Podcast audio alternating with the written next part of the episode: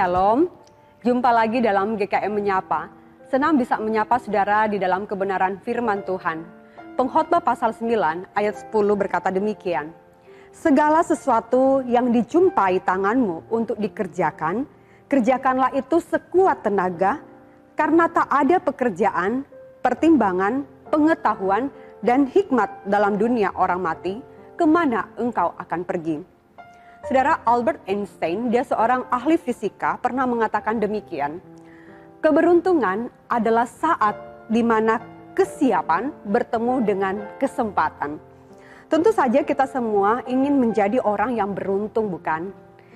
Akan tetapi banyak orang cenderung berpikir untuk menunggu saat yang tepat untuk bertindak.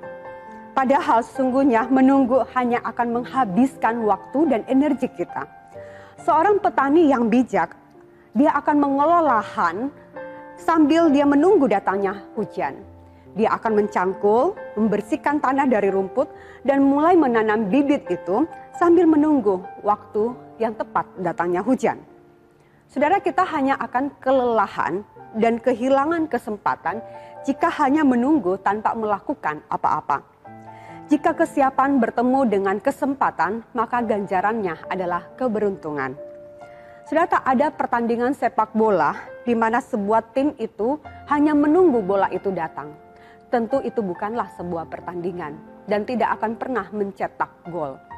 Tetapi mereka pasti akan berusaha tim itu untuk mati-matian berjuang untuk merebut bola dari lawan dan juga mencetak gol. Saudara, waktu kita adalah waktu yang terbatas. Karena itu janganlah menggunakan berbagai macam alasan untuk kita menunda-nunda atau mengizinkan untuk kita bisa berfoya-foya di dalam hidup ini.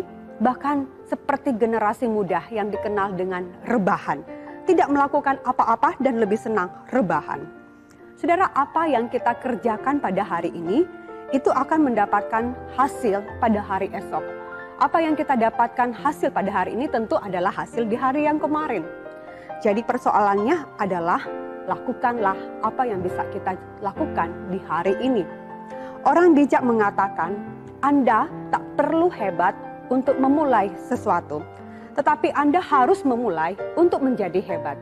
Jadi yang justru yang kita lakukan adalah memulai, melakukan tindakan sesuatu untuk memulai kita tak perlu menanti sesuatu untuk menghasilkan sesuatu, tapi kita harus mengerjakan sesuatu saat ini juga.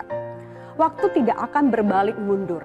Tahun 2023 adalah tahun yang baru dan apa yang terjadi di tahun 2022 tidak akan lagi terjadi di tahun ini.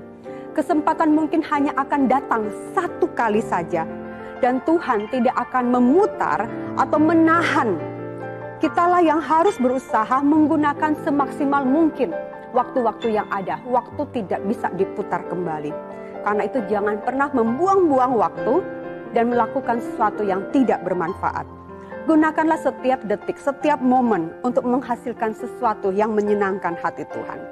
Dan jangan menunda besok apa yang bisa dikerjakan hari ini. Ibrani pasal 4 ayat 7 berkata, Sebab itu ia menetapkan pula satu hari, yaitu hari ini.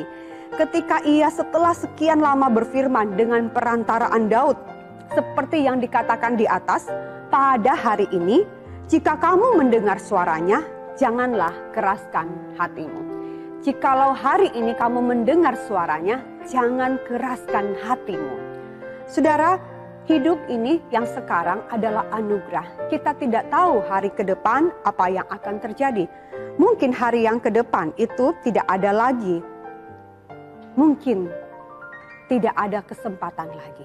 Tidak ada pekerjaan, tidak ada pertimbangan, tidak ada hikmat di dalam dunia orang mati. Karena itu, jangan keraskan hati. Jikalau Tuhan memanggilmu untuk melakukan sesuatu di tahun 2023, lakukanlah itu dengan penuh kesungguhan. The time is now. Tuhan Yesus memberkati kita.